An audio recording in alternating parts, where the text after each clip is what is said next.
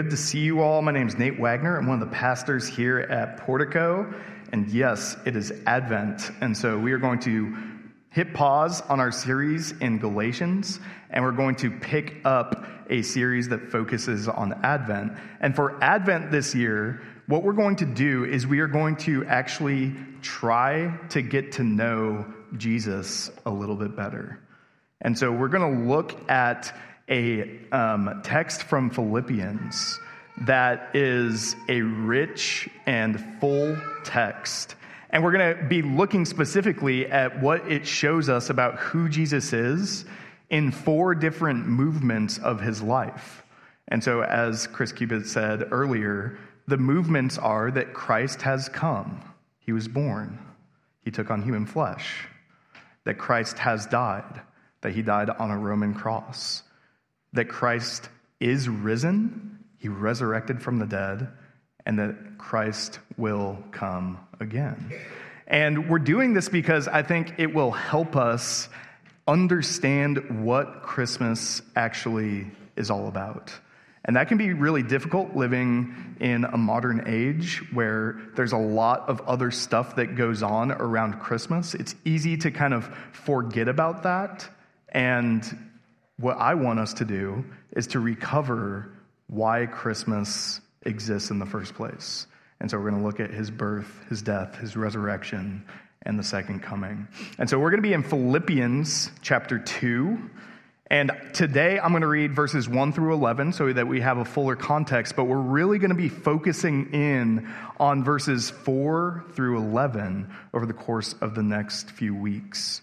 So you can turn with me. You can also follow along. Um, the words will be on the screen Philippians 2 1 through 11.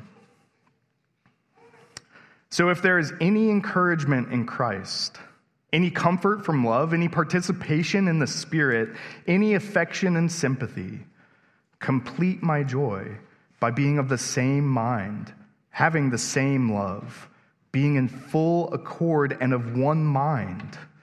Do nothing from selfish ambition or conceit, but in humility count others more significant than yourselves. Let each of you look not only to his own interests, but also to the interests of others.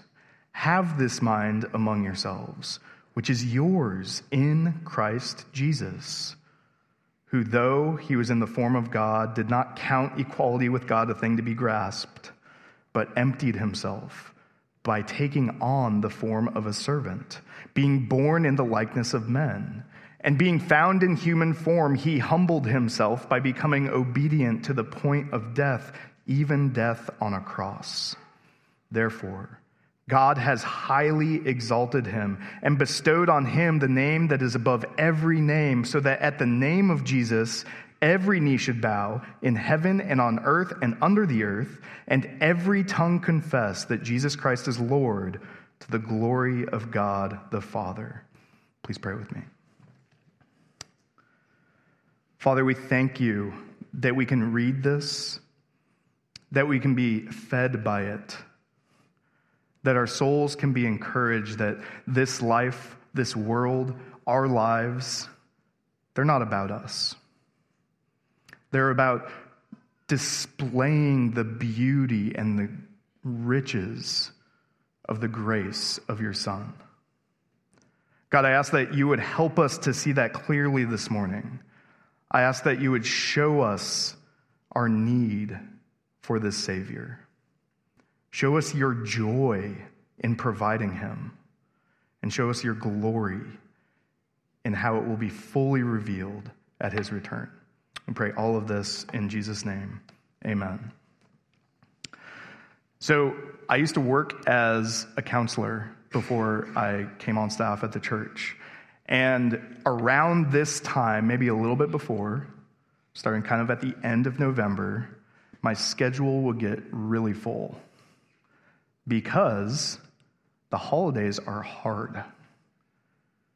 They're hard on people's mental health, they're hard on relationships, they're just hard. And I've wondered about that. It's always kind of confused me because, you know, on one hand, we have like all these pretty things happening, lots of lights, lots of events that should be very happy and celebratory. And then on the other, we have a bunch of people who are just kind of feeling empty and dead inside. And I think honestly, that's one of the reasons for it is that we think that Christmas is this time where we kind of just exist in jubilant joy and ecstasy. And we get to kind of show off who we are in different ways. So, one of the ways that we do that is by going to these events and kind of like showing off who you are to other people, maybe coworkers or friends, acquaintances, family, right? You want to put on your best face. You want to have a good time. You want to pretend maybe that everything's going okay or that you're like you've got everything in life pretty together. Or in gift giving, right? There's pressure to give gifts to all of these people. And it's, if we're honest, the gifts aren't actually about who they are. But a lot of times, the gifts we give are about who we want to have people think that we are. And so we might spend a little more money than we should.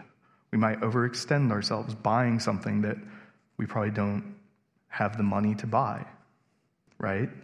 And so it creates kind of this disconnect or discontinuity between our inner selves and the outer world that we're existing in.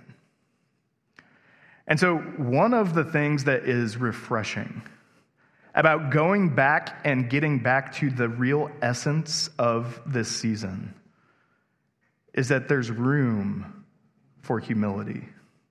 Not only is there room for it, but it's mandatory to actually understand Christmas in the right way you have to understand humility. And humility is something I think in recent years that has kind of experienced a little bit of a renaissance or even maybe a discovery culturally.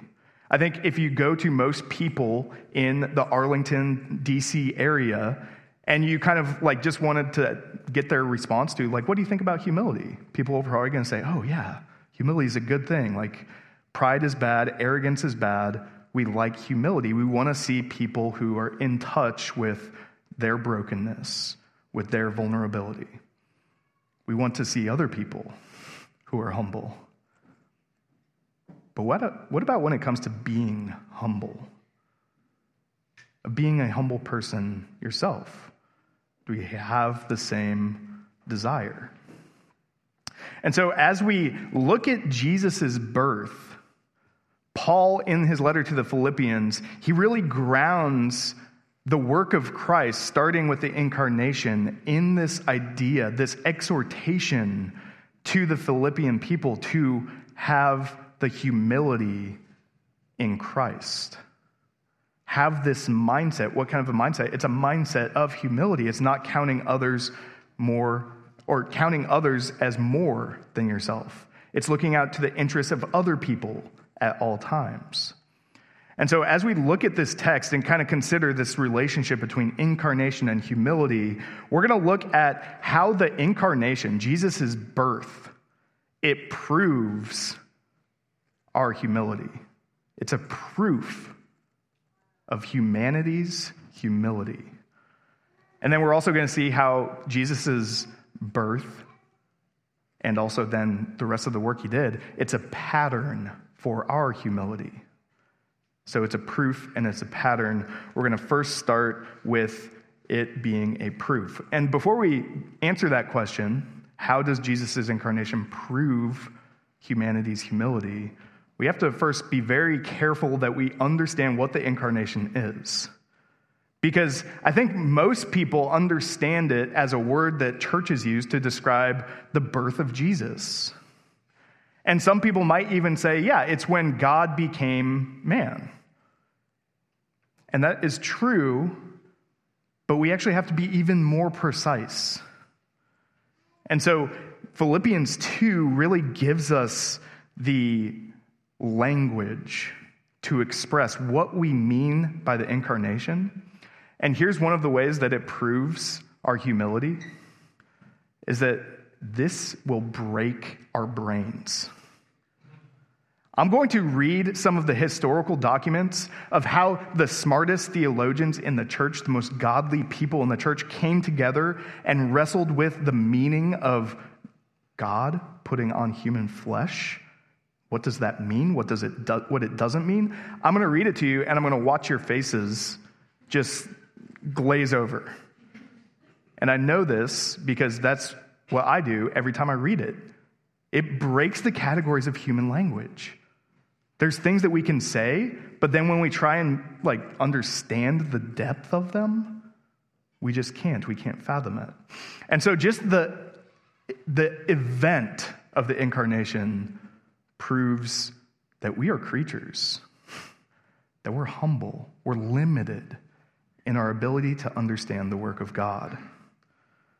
And so in Philippians 2, starting in verse 5, and again, he's Paul is directing the Philippians to have unity, and when you have unity, you need humility, right? If you're going to be united to a bunch of other people, humility is the only way that's going to happen. And so he says in verse 5 Have this mind among yourselves, which is yours, not naturally, not because you're a really good person, but it's yours in Christ Jesus. Who is Christ Jesus? He was in the form of God. Jesus is God. He's not like God. He's not one of many gods. He doesn't have a lot of powers that seem to be similar to the powers of a God. He is God. We're going to stop here for a second. Because this, if you don't understand, nothing else will make sense. In the next four weeks, nothing else will make sense. And so I want to use a couple of illustrations for how we misunderstand this idea of Jesus being God and then being born. And that happening in one person. Two natures in one person is the way that people have kind of described this. Two natures, very God, very man, one person, Jesus Christ. So here's how you can misunderstand this, and I'm going to use some superheroes to help us connect with this. Now, be kind to me because I'm not a comic book expert. So I'll probably make some mistakes here. You can email me. That's fine. We can talk about that. But I want to go through a couple of the misunderstandings that people often have when they think about Jesus, when they think about these two natures. And so the first one is Superman. Superman, right? He looks like a human. He goes to work as Clark Kent. Like everything about him kind of appears to be human, but then something happens, somebody needs rescuing, and he goes into the phone booth and he reveals who he really is, which is not a human, a superhuman, something more than human.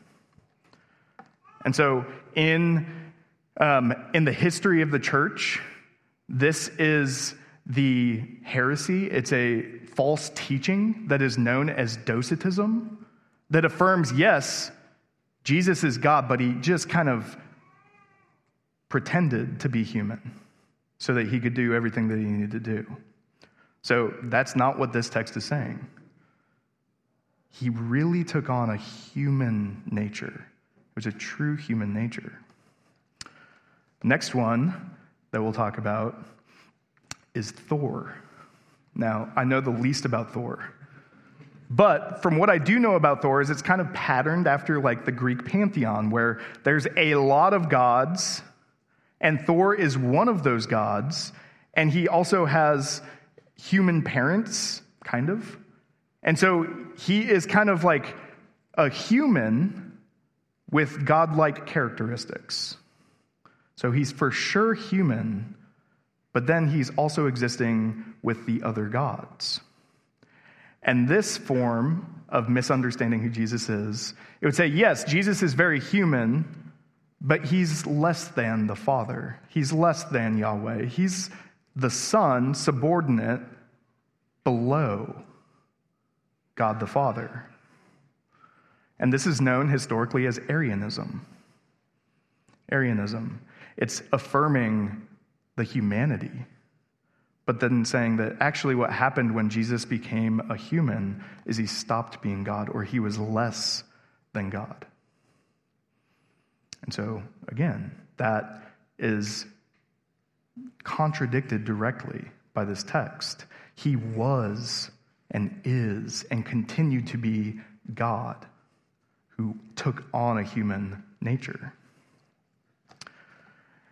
And then the third one, the last one that we're going to do, is probably the most popular, the most common, and it's the Batman heresy, which is saying, like, Batman, he's an awesome dude, and he's not at all God.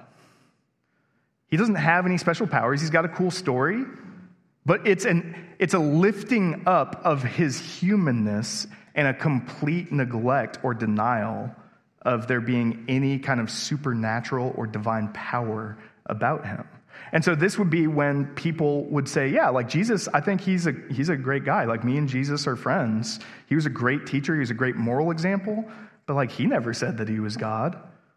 He was not God. He was just a man. Why can't we just have him be a man? And so this is more of like a humanitarian heresy, where it just is saying, like, okay, Jesus is just our example, he's just a teacher. And again, this is directly contradicted by that. And so all of those are kind of like different ways of misunderstanding what's happening in the incarnation. So now it's time for your eyes to glaze over because we're going to read a couple of different ways that the church has tried to articulate this. The first is from the Nicene Creed, made at the Council of Nicaea or after the Council of Nicaea. And the second one is the Athanasian Creed, that is based on a lot of the writings and teachings and understanding of who Jesus is of Athanasius, who was an old church father. And so these are all very early on in the history of the church, like fourth century documents. And so these go back and try and articulate the understanding of the church as it had developed since Christ ascended. So here is the Nicene Creed trying to describe this reality. One Lord Jesus Christ, the only begotten Son of God, begotten of the Father before all worlds God of God, light of lights, very God of very God, begotten, not made, being of one substance with the Father, by whom all things were made, who, for us men and for our salvation, came down from heaven and was incarnate by the Holy Spirit of the Virgin Mary and was made man. So that statement, very careful to affirm absolutely that Jesus is God. Jesus is Yahweh. Right? This is what was so offensive about Jesus' teaching is he would appropriate Old Testament, Old Testament scriptures speaking about Yahweh and would say, These apply to me. And so it really upset the Jewish tradition because God is one, and he certainly is not human. So for a human to say, I am Yahweh, broke their categories. They couldn't comprehend it. And at the same time, the creed also affirms he is born incarnate. I don't know if this is the root of this word, but I think of like carne asada or con carne, right? with meat. He's born with meat, real human flesh. He was born and he had a mom, but he didn't have a dad. Born of Mary, of the Holy Spirit. So that's the Nicene Creed. Well, that clarified some things, but not everything. And so they had to continue to wrestle with this and talk in more specifics and detail about this reality of two natures in one person. And so this is from the Athanasian Creed that we believe and confess that our Lord Jesus Christ, God's Son, is both God and man equally. He is God from the essence of the Father begotten before time, and he is man from his mother, born in time, completely God, completely man, with a rational soul and human flesh, equal to the Father as regards divinity, less than the Father as regards humanity. Although he is God and man, yet Christ is not two, but one. He is one, however, not by his divinity being turned into flesh, but by God's taking humanity to himself. He is one certainly not by the blending of his essence, but by the unity of his person. For just as one man is both rational soul and flesh, so too the one Christ is both God and man. And I think that last part is a really helpful way of us understanding what's going on here. Humans are composed of our bodies and our souls, and yet we are one. Jesus is composed of his divinity and post incarnation, his humanity, and yet is one. It's a mystery. It's a profound, beautiful mystery. This is who we worship. This is the God that we love. So, just intellectually, it humbles us because it brings us to the brink of human understanding. But then you have to ask the question what on earth would make God, the second person of the Trinity, take on the form of a servant?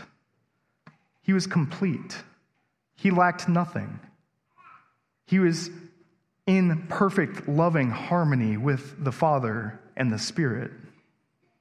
And yet, Philippians tells us that he did not count equality with God a thing to be grasped, but emptied himself, taking the form of a human, of a servant. And being found in human form, he humbled himself by becoming obedient, even to the point of death. So, when God the Son took on flesh, was born, he came into a world under curse. He came into a world of suffering, of despair. He lowered himself and made his human nature susceptible to persecution, to oppression, to hunger, to thirst, to pain, to grief. Why on earth would he do that? Well, he did that because the whole story of humanity illustrates the failure of humanity to live up to what they were created for. They were created to be stewards of God's creation. They were created to do what Jesus ultimately did, which is to not try and strive to be God, but to use their strength to create kind of a harmonious abundance for all of creation to share, to spread, to seek the flourishing of everyone else. But instead, Adam and Eve, they tried to become like God. They strove to grasp divinity. And so they failed. And ever since that time, humanity has illustrated over and over and over again that we cannot live up to our calling. We've lost it, it's gone. No human who exists by ordinary generation or ordinary reproduction is able to please God. And that's what we were created for to enjoy God, to have Him enjoy us.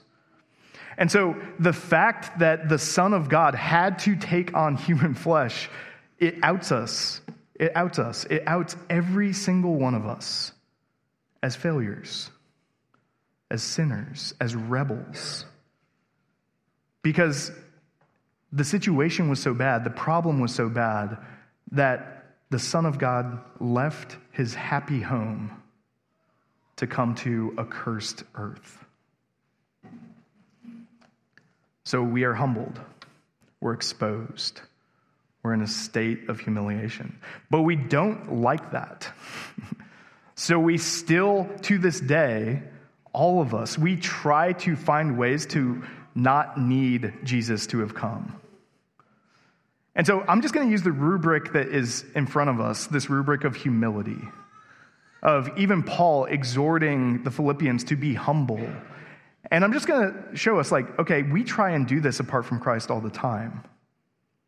We do. We read the even as Christians, we read the Bible and we think, "Oh, okay, I saw this bumper sticker and it it's like it makes me twitchy." But it's a it's like a little acrostic Bible and then it said basic instructions before leaving earth, right? Like, "Oh, that's clever," but it's totally wrong. totally wrong.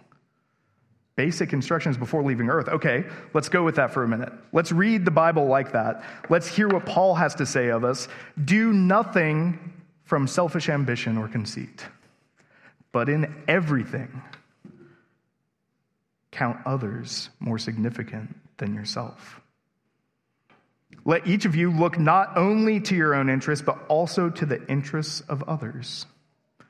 And so we think, okay, basic instructions before leaving earth, we can do this, right? This isn't that hard. I'm a good, selfless person, so I am just going to be humble and I'm going to think other people as more important than me. And we do an okay job of this, depending on who we are. I don't do a great job of this because I'm selfish, but maybe some of you um, do a pretty good job of this. But then something happens. Something happens that exposes what's really at the core. It exposes your lack of humility. Maybe it's the seventh time that your infant was up in the middle of the night. And all of a sudden, you find it very hard to consider the interests of that infant above yourself. And so you get angry, you get frustrated, you grumble. You don't think, oh, I can't wait to go and serve my baby who needs me. And you fail. And you don't use your strength for weakness. Or maybe it's that neighbor that you have that you just really hope every time you get home is not out. Because inevitably, as you talk to them, they turn the conversation to their very boring life. And they just keep talking to you. And it's like, I just want to go home and eat and use the bathroom, and you're like talking my ear off. And so, like, you know, when you first are new to the neighborhood or the apartment, like the first few interactions, you do a good job of, like, kind of like, okay, I'm going to be, you know, I'm going to consider this person, the needs of this person, I'm going to be a good Christian. And then after a while, you're just doing everything you can to avoid them. And you're realizing, oh, I'm not very humble. And so, just using this rubric of humility, I hope you can see that we fail this all the time. But there's another way that I think that we fail this. And this is when circumstances in our life humble us and we become weak. And we don't let other people serve us. We don't let other people use their gifts to help us. We just kind of pretend like we're okay. We put out that external, that mask of having everything together. Or we just kind of disappear until we get everything together. And then we'll reappear when we don't need help.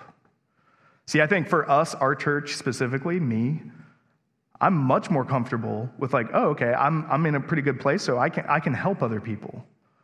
But what I think I know for me, and probably for a lot of you, really struggle with is receiving help, is in receiving because you have nothing, because you're in need. And friends, I just have to tell you that's pride. That's pride. But the good news of this passage is that we also have a pattern for what humility looks like. We have a pattern for how to humble ourselves, a pattern for how to destroy our pride. And that's why Paul says that this is a mind, it's a mindset that is yours, and it's yours in Christ Jesus. And so here is the pattern that humility gives us It's everything that we've just talked about. It's the reality that God humbled himself. He became hungry. He lowered himself. He became dependent and needy. And so it sets us free of needing to pretend like we don't need, needing to pretend like we're not weak, needing to pretend like we're not broken, needing to pretend like we're not sinners.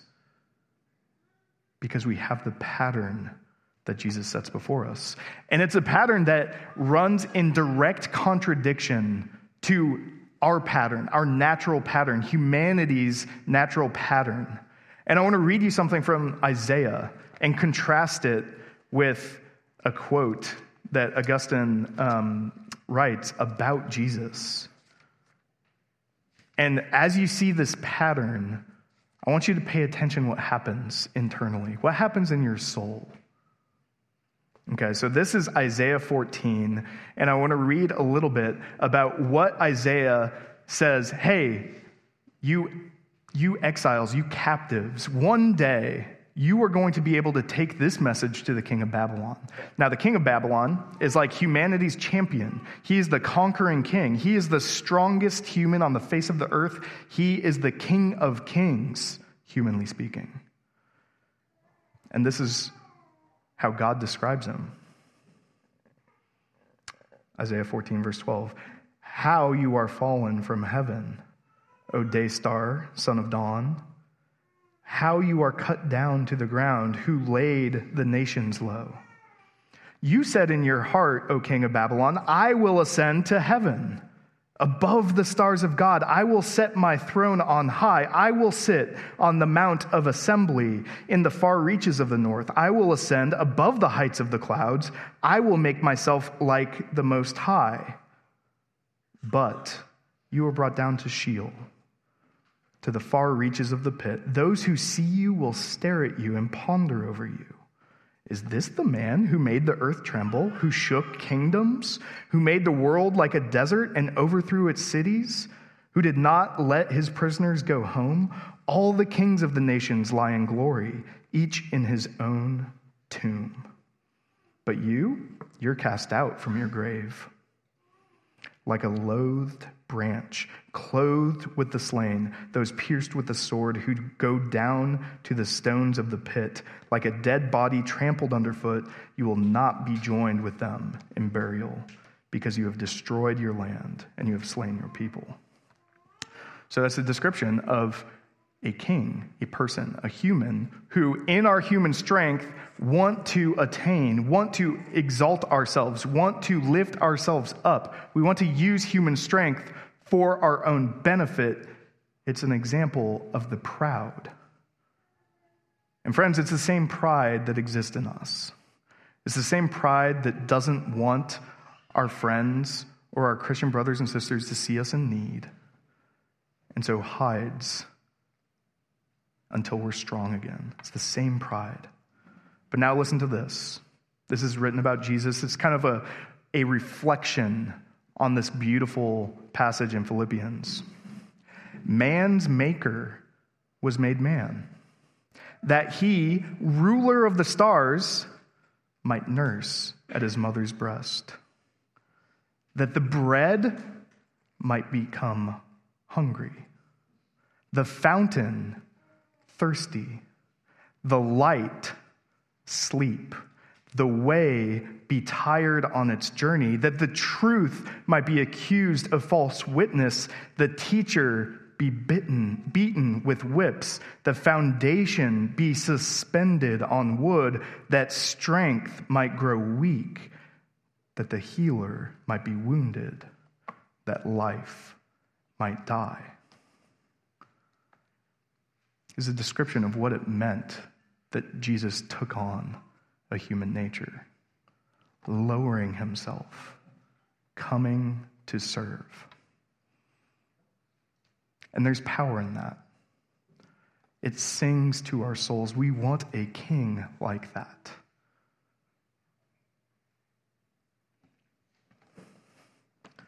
Look at this, this as, as we close, this last thing. Other translations leave this out, and they're much better. This translation is not great here because they insert a word that confuses what was going on in the Son of God when he chose, when he came down. And it's in verse 6. It says, Who, though he was in the form of God, like almost contrasting, like even though he was in the form of God, you know, he didn't, he kind of was like weighing his options and he's like, oh, I'm not going to grasp onto that. I'm going to, and that's not, that's not what this really means. Instead of though, it's because. Because he was God. He did not consider his divinity a thing to be grasped and used for himself and protected, but to be leveraged to save sinners, to bring them home to go down, to obey the Father perfectly with his human flesh, redeeming human flesh, to die as a human on the cross, taking the penalty for human sin, and to raise again in human flesh, assuring all of those who are trusting in him of a new life to come. And it's the same in human flesh that we will wait for to return again and to make all things new. And that is the power of the incarnation. That's the power of the incarnation because when that reality is brought to bear on your soul, your desire is his desire. You become like him. Have this mind which is yours in Christ Jesus.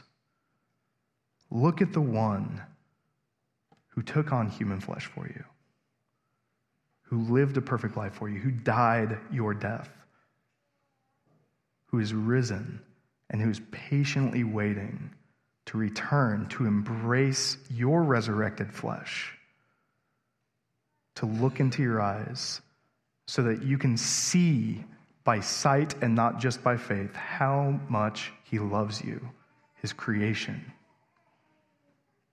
And that's what we look forward to. That's what we wait for. And so, the rest of the series, we're going to be looking next week at the death of Christ. After that, the resurrection. After that, the return. So that we might better understand who it is who is in that manger in Bethlehem, born to Mary and Joseph. Please pray with me. Father, we thank you that you speak to us that you don't just move in history, that you haven't just taken on human flesh, but that you use human words to help us understand who you are, to help us understand who you are as our Father who so desired our salvation that he sent his only Son, to understand who you are as the eternal Son of God who so desired to become obedient, to die, that he is much quicker to go to his death than we are to ask for the grace that he freely gives.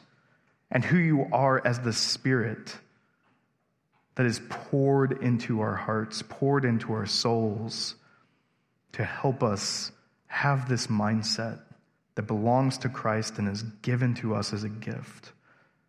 God, I ask that we would follow that, that we would love that, that we would yearn for it, and that we would get to know you better during this season. We pray all this in Jesus' name.